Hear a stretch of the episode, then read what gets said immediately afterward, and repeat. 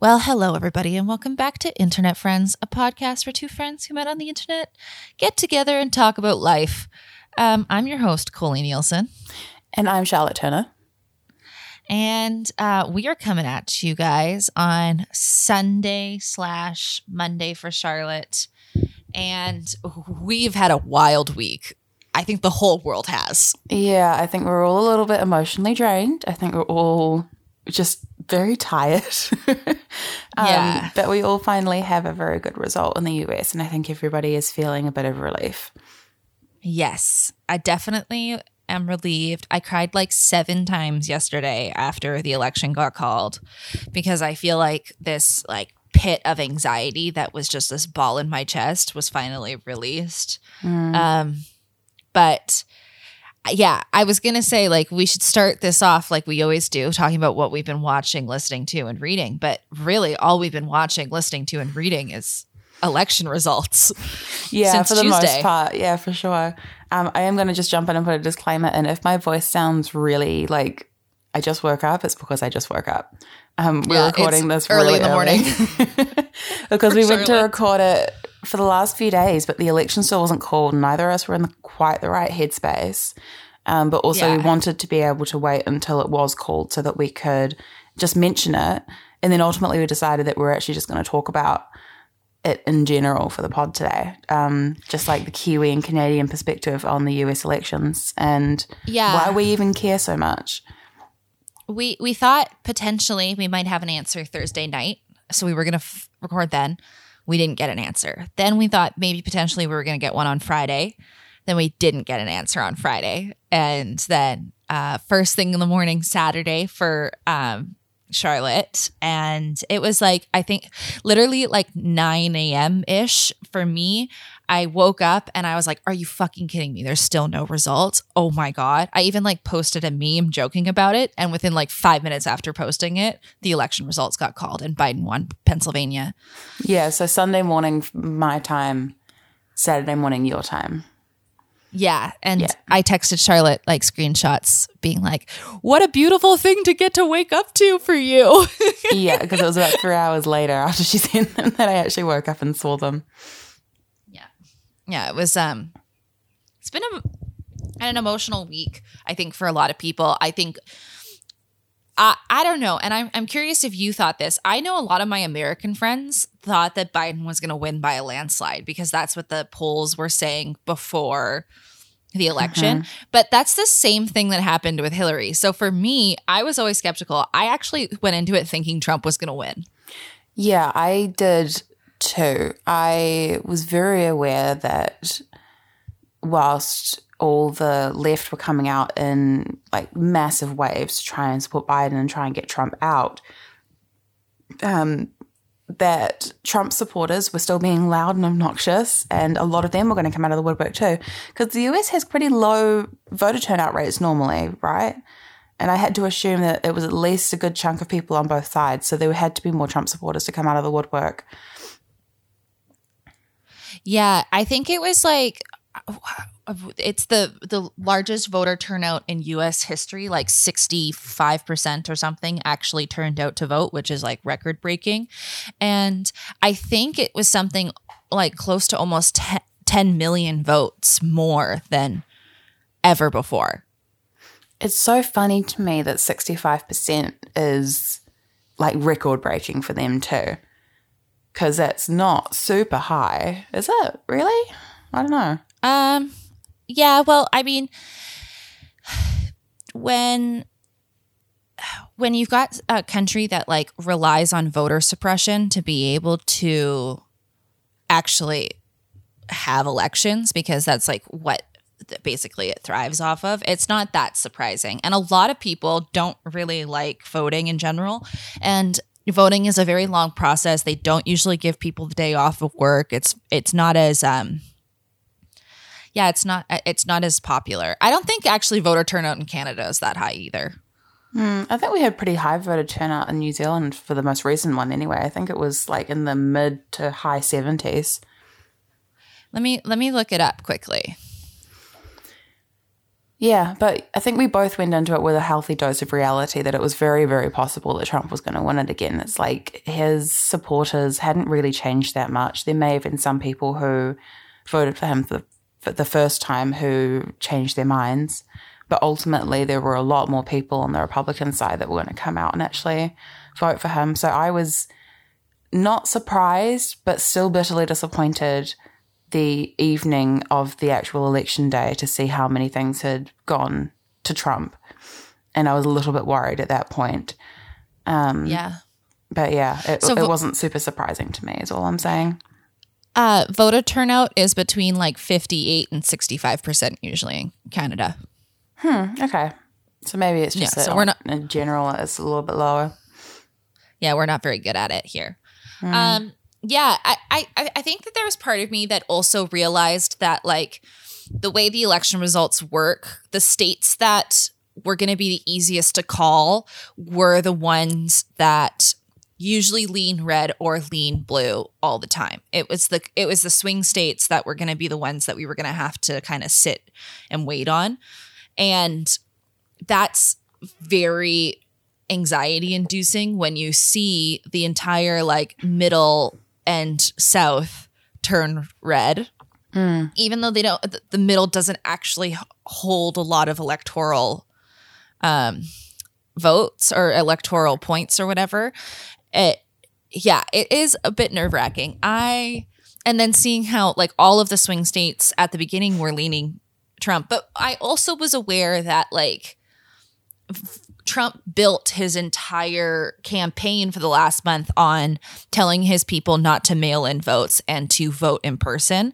Whereas Biden and um, Kamala Harris's campaign was all about voting however you can. And because we're in the middle of pandemic, it made sense that most mail in votes leaned blue and per- in-person votes leaned red. So there was like part of me that was like, "Oh, it's only looking like this because they haven't counted mail-ins yet and it makes more sense that way."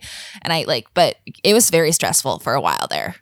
Yeah, and as you were saying at the beginning there, it's like the polling came through and said, oh, Biden's going to win in a landslide. And I mean, I don't ever believe in polling. I think polling is all complete bullshit because how they get their information is not reliable to give you any indication as to what's going on ever. Um, the polling in New Zealand before the election was complete bullshit. Um, And I don't listen to it because it's always wrong. It's always wrong um, by a lot normally. um, so yeah, like I remember that morning, um, mum went and had a physio appointment, and her physio was just like, I reckon Biden's going to win. And I was talking to mum about it. I'm like, I, I, I hope he does, and I hope that enough people come out and support him that he does win. But I think it's going to be tight. I think it's going to be a close race, and I think there's a real possibility that Trump could take it again. And I think the saddest thing about this whole thing is that it was a tight race. Yeah, that's I think I think that was a really hard reality pill for a lot of um my more liberal white friends that live in the states who have watched the uprise of the political movements happening, who have watched all their friends be left leaning. Everyone was like, we need to be anti racist. We need to solve this. We've got to take this election. We've got this. We've got this, and whatever. But if you if you surround yourself in circles of liberal thinking people, you're going to only hear a liberal thinking opinion. And I, I've seen a lot of people who were like f- frustrated with seeing things like um, anti-racist work being like the top of the bestsellers list all summer long, or um, seeing people pl- post all their black squares, et cetera, et cetera. But the reality is, is the people who were doing those things were already people who were going to vote for Biden, Yeah, exactly. and there was a lot of people who who didn't do that because they didn't believe it was real. mm-hmm. And those are the people who turned out for Trump. Yeah, I just watching all those numbers come in, the thing that really blew my mind the most on the election day was just how close some of those states were. And like even in Yeah. a lot of the very like dominantly red states, Biden was getting some like, you know, decent vote amounts, but it was just overwhelmed. Georgia, I mean, what happened in Georgia is incredible. Yeah. I right? mean, the even fact the that it even flipped. even that um he got so t- close to winning Texas. Yeah, he's. I think I I do think Texas Texas hasn't flipped yet, but I do think every year they get closer and closer to flipping Texas, and I think that Texas in the next eight or ten years will flip. Yeah, I I don't know if you saw it, but Philip DeFranco posted that he was going to get the state of Texas tattooed on his leg if it actually flipped because the polling had them um, neck and neck for Texas the days before, and everyone mm. was replying to his tweets being like, "Well, I live in Texas and I'm voting left, and I know that a lot of people are planning on doing so. Maybe some who even haven't in the past. So better yeah. beware, Philly D. get get ready. But I do think, like in general, I I see a lot of people always shit on the South when they're talking about like what's wrong with the United States. They talk about Southern mentality, how the South is where the racists are. The South is where racism is still alive. The South is where a lot of the issues are. But that's not really true if you look at the map. If you've got states like Arizona, Texas, uh, you've got something like Georgia almost flipping. Um, yeah, Florida was a bit of a mess, but Florida is always a little bit of a mess. But the the part of the U.S. that never even comes close to flipping is the middle. It's it's the rural parts. It's the it's the Dakotas and the Montanas and the uh, like Ohio, Kansas, like Kentucky kind of area. And it's interesting to me, like some of those more rural farmer states are actually the ones that are more responsible for like being quite ignorant and quite um, sometimes uneducated. I know not everyone from those states are that. Please don't take it if you're from one of those states. But in general, speaking, if you look at the maps, those are the ones that are so consistently red that like have no real swing to them. Whereas in the South, people have been actively, especially people of color, have been actively working for the last 20 years to try and get these flips, states to flip. And now we're actually seeing it come to fruition. Yeah, which is kind of cool. Like Georgia in particular, I actually I feel terrible because I don't remember the woman's name, but there's the the black woman in Georgia who can be credited with election. like yeah, and credited with maybe getting 800,000 people to vote or something to that effect. Like I saw it just pass my Instagram feed yesterday. Um, and like it's potentially because of her that Georgia managed to flip. And it's like, look at her putting in the hard work. She she did that thing that can be her her thing that she can be so proud of this election. Yeah, so her name is Stacey Abrams. That's right. And Stacey Abrams won should have won her election by a landslide um, a couple of years ago when she was I think she was running for the Senate. And because of voter suppression and um, the Republicans doing some shady shit, she ended up losing an election that should have been hers. And so what she did instead of running again is she said, "Well, fine, fuck you. I'm going to make sure that voter suppression never happens again." And she yeah, she got 800,000 people to register to vote. She had thousands of volunteers on the days where they were starting to count the ballots going out to people's houses and being like, hey, your signature is invalid on this. If you want to correct your ballot, here it is. Let's fix it. And was actively trying to help people get out and try and stop the issue of voter suppression. So, really, the flip in Georgia is down to Stacey Abrams. And she definitely deserves that credit because she just basically took a shitty situation and killed it. Yeah. And what a difference it actually made. I mean, look at the numbers pouring through. Mm-hmm. Oh, I mean, trickling yeah. through. They weren't pouring through. they were coming through but real slow. It yeah, so slow. Arizona still hasn't been called by the New York Times. Yeah, that's how slowly Arizona's counting. Yeah, I think that a lot of them called it really early. And to be fair, it is probably going to go to Biden. But I think there's a couple of places that are trying to just be a little bit cautious about when they call it.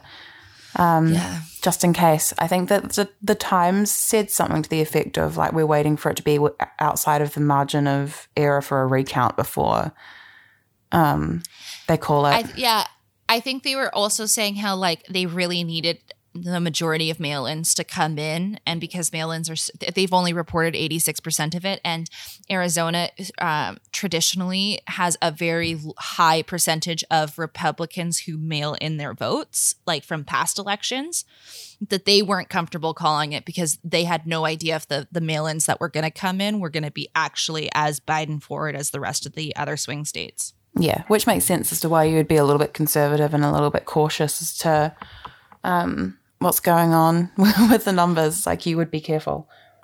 Not that it really matters because he's still got Wisconsin, Michigan, Pennsylvania, and Nevada. Yeah. And potentially Georgia. Georgia's already going to get a recount, right? Because the margin's so small. It's like less than 1%. Uh, 0.1%, sorry, not even 1%. Is le- less than 0.1 difference. But Which is mental in and of itself. it's, oh, God, nothing was more satisfying than waking up to seeing like Pennsylvania and Georgia flip on Friday morning.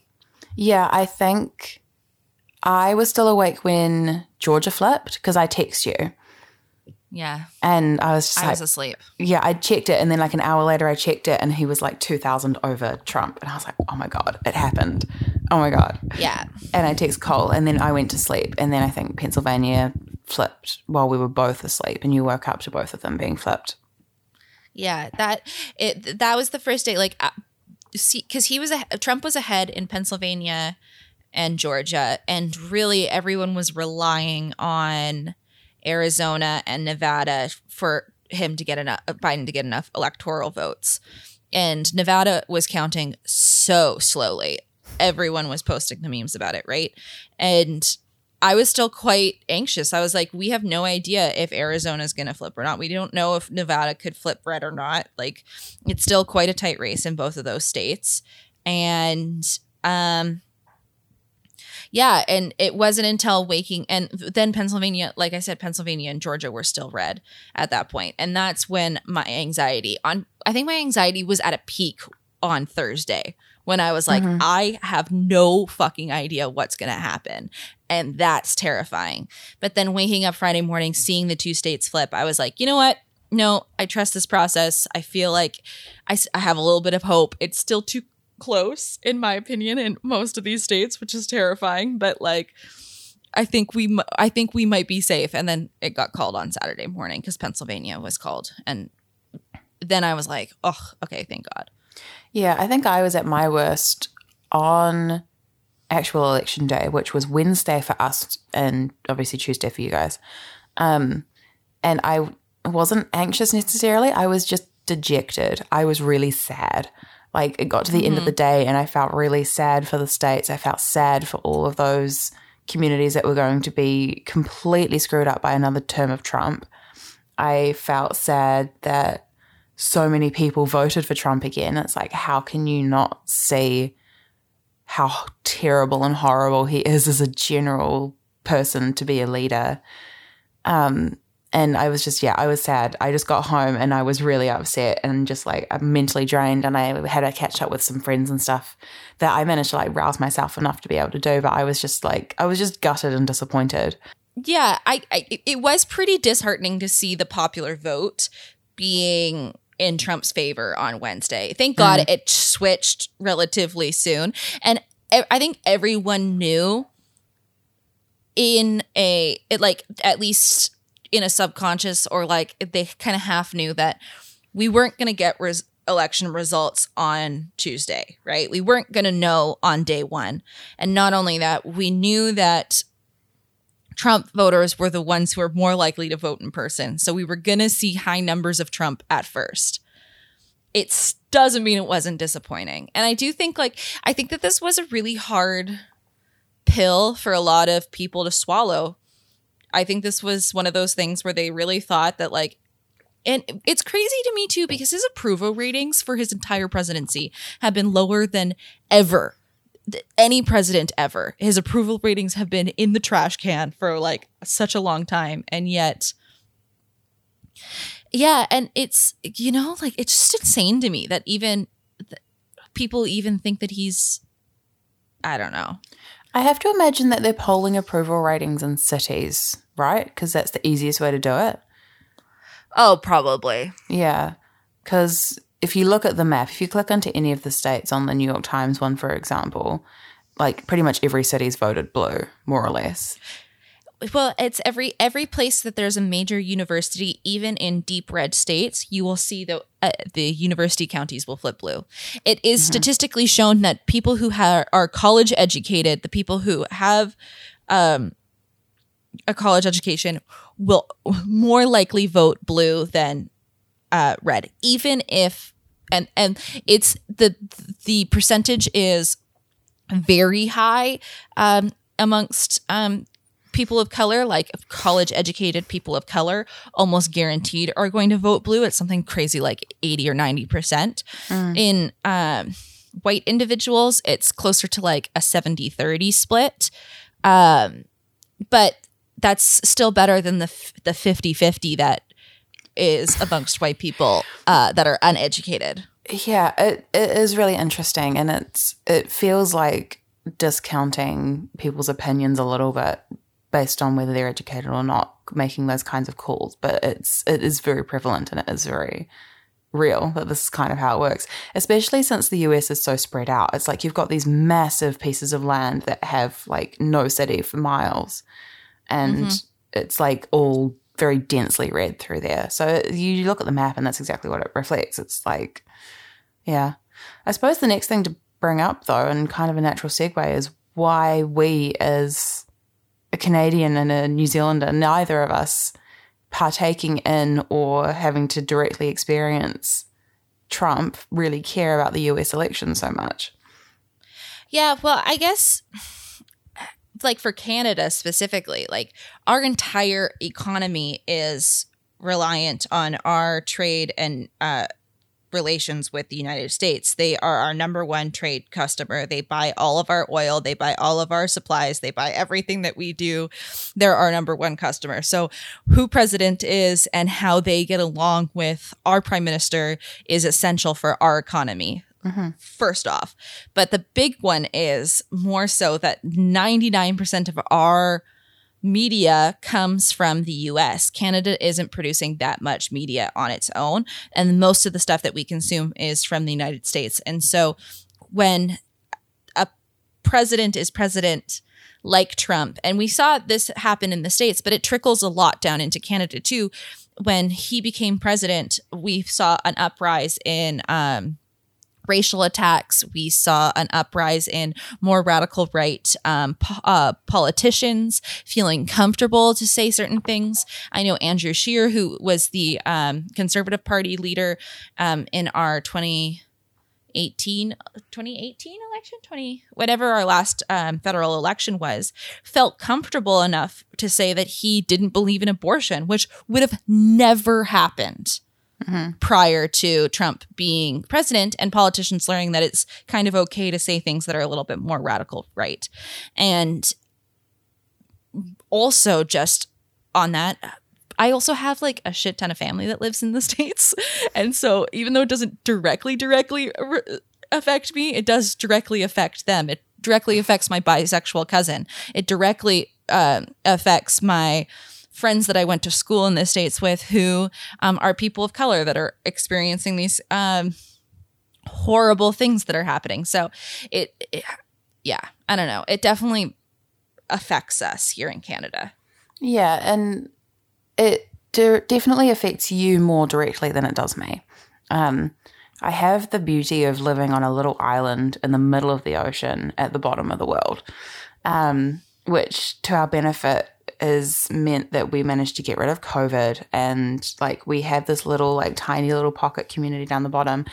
But because we have Jacinda and because we have uh I don't know, a country that is engaged in all of this stuff, it's like the whoever's in charge in the US makes a huge difference to just general relationships and trade and all that sort of stuff. But as you say, it's like we are as connected to all those places as you are in terms of media, in terms of the stuff that's coming out, in terms of the stuff that's ending up in the newspapers all the time, the stuff on social media, everything. And you're right, all of that like very right wing, the white supremacy, the like without putting like nuance into it, like basically like woman hating. like all mm-hmm. these horrible things coming down. And like I reckon it's one of the reasons that the mosque shooting in New Zealand even happened that this white supremacist from Oz got the gall to come down and do what he did. Um, I know, and you've seen it. And I actually think, I was thinking about this a little while ago. I actually think that New Zealand came up and rallied for Jacinda so hard because they wanted to flex and fight against the rhetoric that was coming out of the states a little bit. I think that mm-hmm. that was a big part of why Jacinda won in a landslide. Um, we mentioned it briefly, but with our political system, we have multiple parties, and it's a system called MMP. Um, and normally, you would form a coalition government of a couple of different parties, and you would rule together, and that would be how you got your majority. Jacinda and the Labour Party got majority on their own. That's how many people voted for her. Um, mm-hmm. And so few people voted for like our Republican equivalent, which is nowhere near as right wing. It's just like center right. Um, they yeah, ours like, isn't either. Yeah, they had like twenty something percent or like high twenty percent or something of the votes, which was devastating for them. Um, but I think is almost a reflection of how much New Zealanders kind of hated what was happening in the states, and that was because it was trickling out amongst the whole world. Like that mentality had started infecting everywhere, and you could see it. Yeah. It was starting to uprise, and people were talking about all these horrible things more, and like the laws were changing in the states backwards, and like it was just it was horrible to see. I I think that it is very ignorant for people to be like, well, it's not our country, so it doesn't affect us. Like, mm. in general, the United States is one of the largest superpower countries in the world, right? Everyone watches them. They are the pinnacle of what determines um, all of commerce is based off of, right? everything is based off of the US dollar. Every every media outlet, everything that people consume in every country globally is typically at a certain percentage US media. The US controls the majority of the film industry. It it controls so many aspects of what people see and people are constantly watching them because they are in fact a super powerful country, right? They people around the world are watching the US because also they have one of the largest militaries in the world, right? Mm-hmm. They want to know what's going on. And when other countries see what's going on in the US, the US has always been something that people use an example. That's why you have things like Brexit that happened in the UK. The uprise in the right radical movement in the United States directly in, um, trickled down into the UK. You see it in Brazil with the uprise of their radical government, um, right government that they have currently, right? There was a bunch These of stuff things in like happen. Italy and other parts of Europe too that started cropping up after Trump got elected, wasn't there? Yeah, and uh, you see these things happen because people lean on the United States as a point, like as an example point, right? They mm. they're they're the kind of like forerunners of what's happening in politics. They they determine how our commerce is doing. They determine how people behave, and they determine how people think as well. And it and there is a part of me that is glad I, I, I need, need to phrase this very carefully, but part of me is glad that Trump was elected the first time because it had brought out a lot of these dirty racist skeletons out of the closet. Mm-hmm. It was something that people was pretending didn't exist anymore that came out so vocally and so aggressively in our face that people couldn't deny that it was existing anymore. And I don't think any of the political uprisings that we've seen this year, and even like I was watching Biden's accept, um, acceptance speech last night with Julian, and Julian and I were sitting next to each other, and we were like, I don't think I've ever in my entire life seen a president acknowledge systemic racism acknowledge transgender and um, rights acknowledge um, racial injustice acknowledge that this is not a country just for one type of people that it's for all types of people and i had chills watching it last night because it was the first time that uh, I heard a politician in such a powerful country acknowledge that shit was wrong, mm. you know? And that wouldn't have happened if Trump didn't get elected. We wouldn't have made that progress if Trump didn't destroy everything and bring out all these dirty racists out of their closets. And so there's a part of me, and I, I don't know if it's glad, but like if there's any silver lining, I guess is more so what I'm trying to say of it. It's the fact that we were able to bring those issues straight into people's faces and people couldn't ignore that it doesn't exist anymore. Yeah, I I agree with you on that actually. I I think that 2020 in general has been a lot of like we've had some shit happen this year.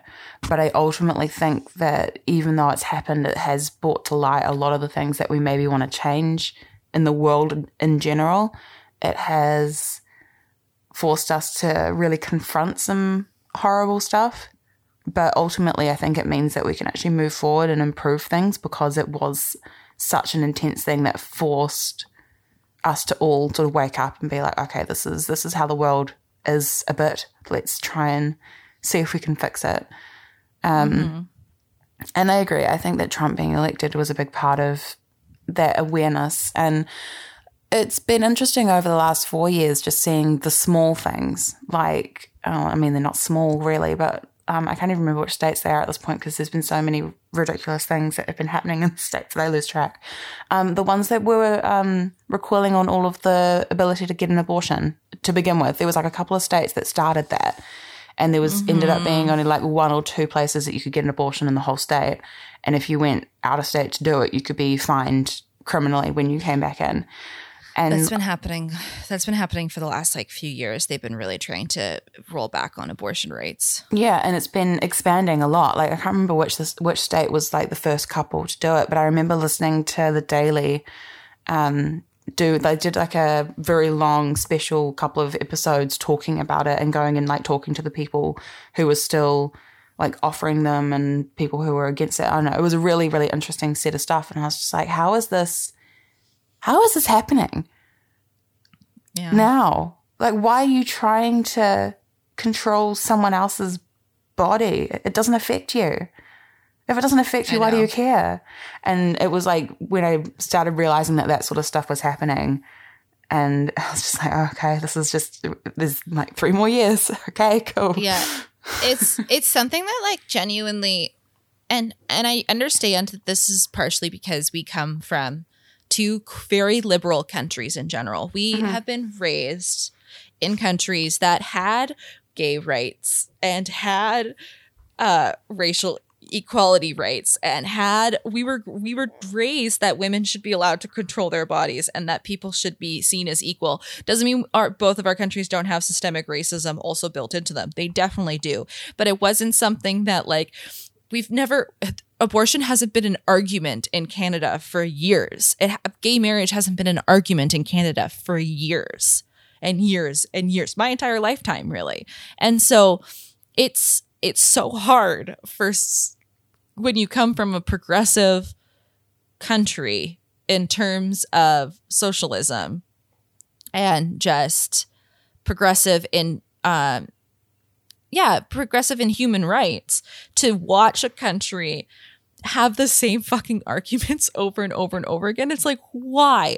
Why do you care? Like, why are we still discussing this? And why have we turned our entire political system? And this is the thing that bugs me the most down in the States is their their argument between right and left has nothing to do with actual policy. It has nothing to do with tax reform. It has nothing to do with what the government is doing as a, what a government should do, it becomes an argument of, well, uh, race and religion and all of these basic human rights things that shouldn't even be a discussion in the first place. They've mm-hmm. completely turned the Republican Party into this radical right movement of we're anti-abortion, we're anti um, everything, and we should be able to like pray to God and never have anyone be allowed to do anything if they're not white. Like they've completely radicalized it to the point that no one can take you seriously anymore. And it mm-hmm. shouldn't be like that. People should be allowed to have semi conservative points of views in terms of taxes or in terms of anything to do in that realm. That's fine. But when you start to talk about human rights and being like, well, no, I don't think women should have the right to control their bodies. Oh, no, I don't believe that black people shouldn't be shot by cops. When you turn it into that, then you just have ruined your entire, like, you just become like, you're not legitimate anymore. No one can take you seriously as an actual thing. At least in my my mind, I can't take you seriously at that point. Yeah, I think that you should be able to believe what you want to believe, believe in what you want to believe in. So whether you're religious or not or whatever. Um, but as soon as you start impacting people around you, and so as soon as you start impacting other people, that's when it's a problem. It's like you live your life in the way that you want to live it. That's cool, by all means. But if you are going to negatively affect the people around you, that is not your right to have that power over people. Like that's not It's- okay it's- to me. it, it shocks me too. Like, so I have a family that lives in the States, like I've explained to you before.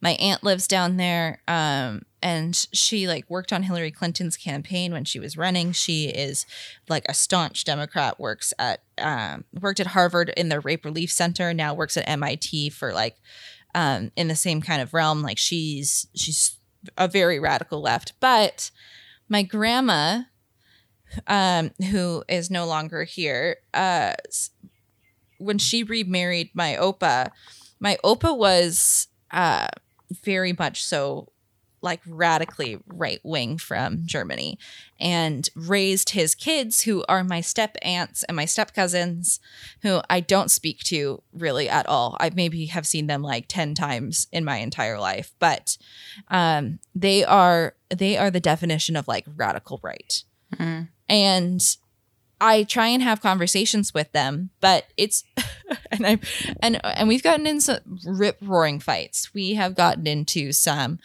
absolute things, and there's a lot of ignorance on that side. A lot of them are not educated, not college educated.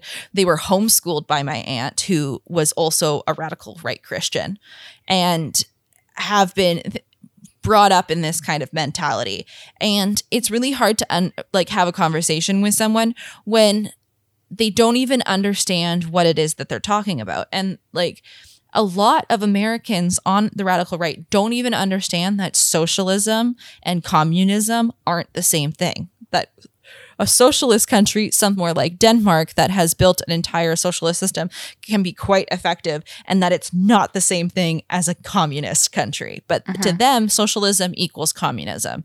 And so the idea of the government helping anybody to do anything is ridiculous. And the irony of that is that the, the number one thing that they complain about the most is how they're so poor and how um how unfair it is that they're poor and that they're the they're the ones that have the the worst time in America because being lower class is the worst. And like but they don't even realize that if they had actually subscribed to socialism that they would get out of poverty. Mm. I don't Yeah. know.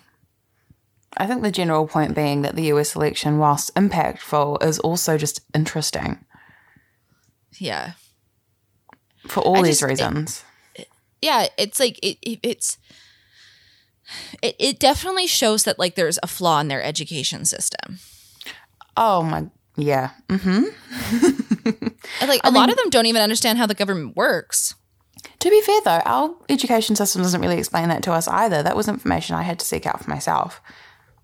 Oh really? We did an entire year in school about the things. We like had mock elections. We had to learn about all the different parties. We had to learn about where they stand. We had to take like quizzes to figure out where we lean on the political scale.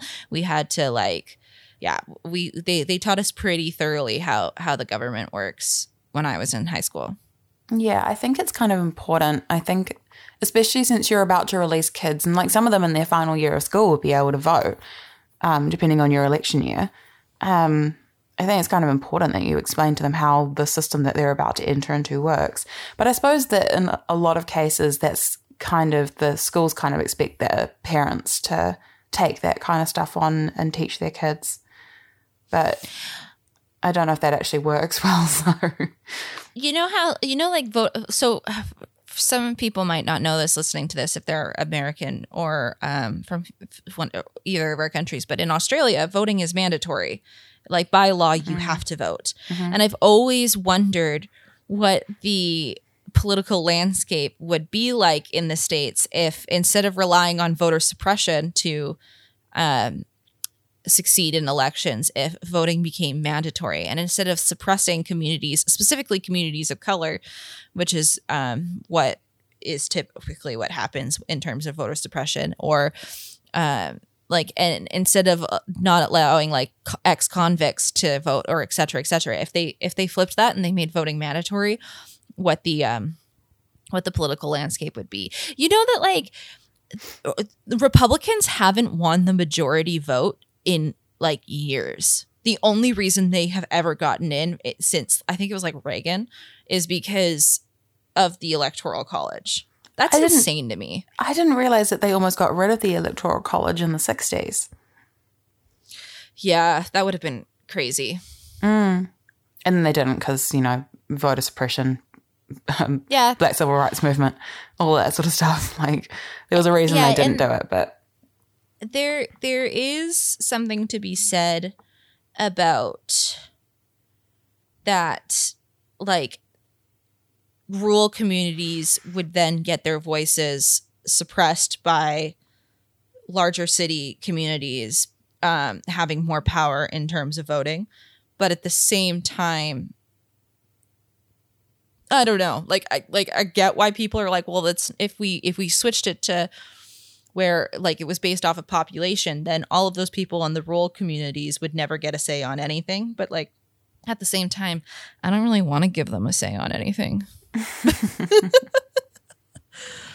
I don't know. Yeah. Hi. S- sleeps McGee.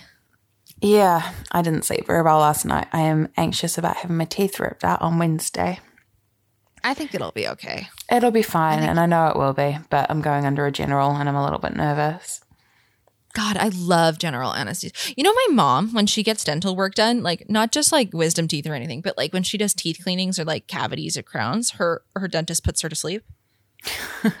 is it because um, the stuff that she's getting done is always really uncomfortable for her, or she just opts to? A little bit of both. Like mm. when it makes her super anxious, uh, to it's painful um, mm. for her. She's got like pretty messed up teeth.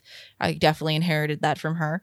Um, and yeah, you can just opt for it, but it costs more money. Like it's expensive. But my mom's like, yeah, fucking put me to sleep. It's like a, the best drug high ever. She just goes to sleep. She gets her crowns done, or she gets her teeth pulled, or whatever, and then she comes out and she's completely fine. How groggy is she afterwards? Oh, it is hilarious. Oh my gosh. She always wants to go shoe shopping after. I always have to be the one who picks her up from the dentist. She always wants to go shoe shopping. She can't walk. She's like basically falling over. And I have to like shuffle her down the street because there's a shoe shop across the street from um, her dentist office. And we have to go shoe shopping. And then she needs to go to the lingerie store. And then she has to try on a bunch of clothes in a clothing shop that she shouldn't be doing because she can't stand up straight. And I have to basically dress her in the dressing room. And she like says the funniest things. It only lasts like an hour or so mm. usually. And then and then by the time I, i've like fed her and kind of like gotten her through it then she kind of chills out and then she kind of comes back to normal. But for that hour it's always so funny. Mm. i'm slightly worried. I've got my brother picking me up and he'll take good care of me. Um, mm-hmm. but yeah i'm a little bit worried about it. I'm just worried about how uncomfortable i'm going to be more than anything. Just because I, I hate being like uncomfortable and miserable. It's just it's gonna be yuck. Yeah when I got mine done, I like my whole mouth was numb for like the rest of the day basically. So I had like mm. big chickmun cheeks and like the only cre like I wasn't saying anything weird. I wasn't like being all funny like some of those people in the videos. The only thing that really happened is like I got a little bit too confident thinking I could feed myself. And so I like was trying to eat my soup I was eating like tomato soup and I like fully thought that it was like going in my mouth and I was completely fine until like someone came in and found me with like tomato soup all over me because I wasn't actually getting it in my mouth because my mouth was numb. Mm. And so I had to get fed for the first day. Like someone had to help me eat. And then, but then by the next day, like my teeth were a little bit sore. Like it hurt to eat things, but they weren't like, I'd had braces already for like years and braces was more painful than how my t- teeth felt after that. Mm-hmm. Okay, that makes me feel a little bit better. Yeah. Mm. Like braces sucked. When you got your braces tightened, it would be like a week of not being able to eat. Anyone who's had braces would know this. Like it sucks and it's painful. And especially when they have to tighten things or they have to like put certain things in, like braces is so uncomfortable. But my wisdom teeth, like I competed in a um like a musical theater competition where I had to like sing and dance five days after getting my wisdom teeth out. Singing That's that's with like a chipmunk face. So if I could do that, I think you'll be fine. Yeah. I've never had braces, so I don't know what that's like. Oh God, braces suck. yeah. I just Yeah. have very I'm I'm very proud of how perfect my teeth are. Yeah. They're they are very straight and have never had braces. It's a blessing. I had an um I had an underbite as a kid. so I had a retainer um for like 4 years and then they fixed my underbite and overcorrected it so I had an overbite at that point. So when I got my braces in, they had to put a shelving unit basically behind my two front teeth to stop me from biting off my braces on the bottom teeth until they could correct it back into being like a normal bite. And then I yeah, I had braces for from like grade 6 to grade 8 or 9. I think it was 3 years. So it probably would have been grade 9. Um and it was yeah and then i got my wisdom teeth out right afterwards and then i've had a retainer ever since but then i lost it and now i've got crooked teeth again and i have to get invisalign Yeah. Oh my god, why are we yawning so much now? have you had coffee yet No, but yeah that's why no, I haven't I haven't had anything yet. I literally woke up, went to the bathroom, and then sat down to start recording this. Like I've that's done nothing. dedication I know. you could have gone and made a coffee I I have to have a shower and get ready for work now. uh, So- that's fair that's fair Yeah, I was like, I'll Yeah. just get I'll just get a coffee when I get to work. But yeah, I'm feeling properly snoozy. I yeah, I didn't sleep very well because of my of my feeling anxious about Wednesday. So it'll be a rough day. I might need multiple coffees today, but we'll get through it. anxiety anxiety has been at an all-time high oh did i tell you that we, we've gone back into lockdown here Oh no, you didn't. What? Yeah, so as of as of literally um, 10 p.m. last night, we're not allowed to have anyone over to our houses, and you're not allowed to go over to anyone's houses. You are restricted from being able to see anyone that's outside of your immediate family because cases have gotten too high here. How locked down are you? You Jules still going to work? Yeah, like work still work. Uh, like Okay. they're they're basically saying you're not allowed to see anyone, you're not allowed to do anything besides go to work and go home because they're trying really hard to keep our economy going and keep people from losing their jobs so the government doesn't have to keep giving everybody paychecks. And so people, yeah, you're just not allowed to have anyone over to your house anymore. So it kind of sucks. We've never really been like, it's weird because we've never actually gone into lockdown here. Like, this is basically the strictest it's ever been. And this is what like they did at the very beginning too. Um, it's just people are allowed to work depending on what their office is determining. Um, like you're not allowed to go to yoga classes or anything anymore. Too, they've shut those down. They've shut down um, taxis and limousines and all that kind of stuff. And then, um, yeah, we're not allowed to see anybody. So before we were allowed to see up to six people, but they, I think the thing is, is like when they told you you could have up to six people over, they they were pretty clear that they said you should be staying sticking to the same six people always. So it meant you could expand your bubble to six people who don't live at your house, but it was supposed to be the same six people every time. A lot of people were ignoring that little like sub part of it and we're just seeing a different group of six people every few days. And so community transmission has skyrocketed and we're basically back to what our cases were like back in March. And so they were like, if you can't listen to the rules, then you're not allowed to see anybody. So we're not allowed to see anybody for the next three weeks. Three weeks. Did you say? Yeah. well, minimum. That's, mm. they're saying f- like tentatively. Mm. So I get you on the whole anxiety thing. It's stressful. Yeah, well, when we went into second lockdown again, my anxiety was terrible for like three or four days until I settled into it and started feeling kind of okay again. Like the transition into, into and out of lockdown is actually really stressful. Yeah, it's hard because like I know that our bubble has been listening like ever since March. We've we've literally only seen the same six people.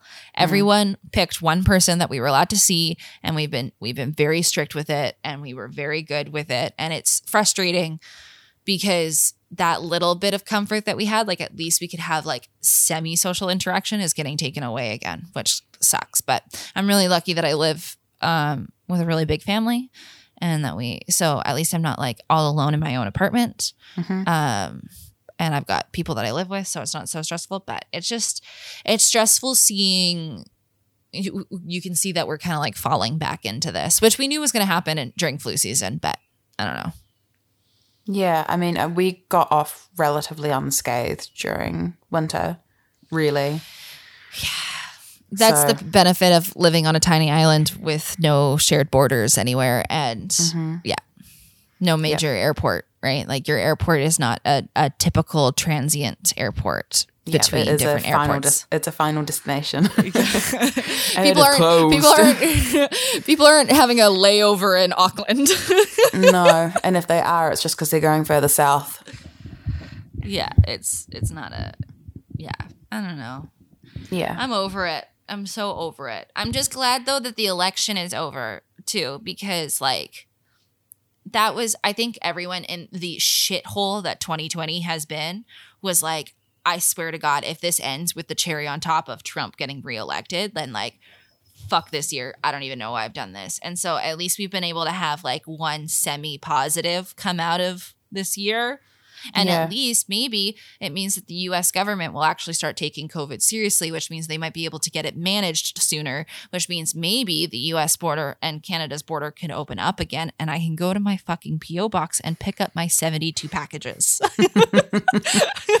wow, Cole. but you know what I mean. Um, no, I do. very It's- selfish, but As I was, I was just thinking about that before. It's like that's one of the other reasons that the U.S. election has been so important to so many people is just us watching America burn during COVID.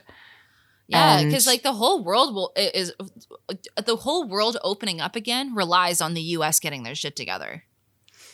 Yeah, to a certain extent. I mean, there's definitely a lot of other countries that don't have it under control either. Like the UK definitely doesn't have it under control because they Yeah. had the what is it, the dine out to help out or whatever scheme it was. it's like, yeah. guys, no, they have they have not they have not managed COVID very good in the UK, but it's because of who their prime minister is, which Yeah. only happened thanks to Trump's uprising, in my opinion. So Mhm. I don't know. I'm just It's very good. thankful that my country was smart enough to vote in Jacinda again. Yeah, and I, I, you know what, Canada, I, I feel very lucky to live where I am. We've never gone into a full lockdown. I've never been like told I'm not allowed to leave my house. I've never had like any of those kind of issues. So, in general, um, I'm doing pretty lucky. But I'm just, it just, yeah, it would be really nice to s- see so many people stop like losing their life down in the states. Like they've got over two hundred thousand deaths. Like that's that's insane. That should have never happened. Yeah, and it's particularly hard for you guys. I think that we got thrown into a lockdown because there was a real chance that we could eliminate COVID out of the country. But I don't think you ever were because it wasn't realistic that that was ever an option for you guys. One, because you have a border with the States and there's still freight stuff happening there, but also because the mm-hmm. rest of Canada was already fucked, right? Fucked. Like, because there are so many of the other provinces were terrible. I Yeah, and you that, can't legally you can't legally shut down like uh, provinces, right? Like people people in Canada have like the legal right to travel between provinces. Your government can tell you that we strongly suggest you don't come here, and people who were coming from other provinces were getting their cars smashed because people were angry that they were coming into BC when they shouldn't have been. But in general, like they can't they can't shut down cross Canada flying. They can't c- tell people they're not allowed to go within their own country, and so it's it was it's physically impossible to put the entire country. We're so big, right? Mm. And it's it's not really fair to tell people in the Yukon that they have to not leave their house because Montreal has fucked up when they're like on opposite ends. We're the one of the largest. I, I know Russia's bigger than us in size, but we're the second largest country in the world. Mm. We we like it takes six and a half hours to fly across our country. Yeah, whereas So- in New Zealand during um one during lockdowns you weren't allowed to do the first lockdown you weren't allowed to travel at all. So you weren't allowed to travel throughout the country because everyone was locked down in their homes. Um, the second lockdown, where only Auckland was locked down, you weren't allowed to travel in and out of Auckland at all. So they did lock down Auckland and stop travel in and out because they knew that if they didn't, then they ran the risk of the whole country getting it. So they locked Yeah. Auckland down for like three weeks. But that's the beauty of having a small country is that they have the ability to do that kind of stuff without it being a complete and utter administrative clusterfuck, basically. Yeah, and I've also seen like a lot of studies coming out and like saying that like what like questioning whether or not even full lockdown is the best long-term plan Mm. and whether or not it's more of a short-term um, gain long-term pain versus not going into a full lockdown but doing semi-lockdown is a long-term or sh- uh, like it's more like long-term pain but no sorry short-term pain long-term gain if mm. you know what i mean right so yeah we're gonna be stuck in this but herd immunity is way more likely to occur and be something that is going to happen here versus somewhere that went into a full lockdown that every single time a plane comes in they get fucked over again and have to start from scratch until a vaccine comes out. And so I was like reading studies about it and like I don't think anyone really knows necessarily what the best thing is. And No. no because this has never happened before. And it's just every every country's just trying to do their best. And some countries aren't really trying to do their best. But at least we're coming we come from countries that are trying to do their best. Yeah. So I don't know. I don't know what the answer is. I don't know what I all I know is I'm not allowed to have any friends over for the next week. Which is fine. It's not like I do any, much, anyways. I don't have that much of a social life. It will be really good for me to work on my new sweater that I'm making. And I'm going to take a stab at yarn dyeing this week. I got all my supplies in. I've got dyes. I've got That's bare yarn. I've got a pan. I've got some tongs. I got everything set. So Nice. it'll be fine. Yeah, I'm sure you'll Yeah. be okay. It it's easier if you can work from home, which you've got projects that you can do as well, which will keep you busy mentally. So at least you won't be sitting at home twiddling your thumbs. Anyways, I think we should maybe wrap this guy up because we Mm-hmm. are right at the one hour mark on the dot.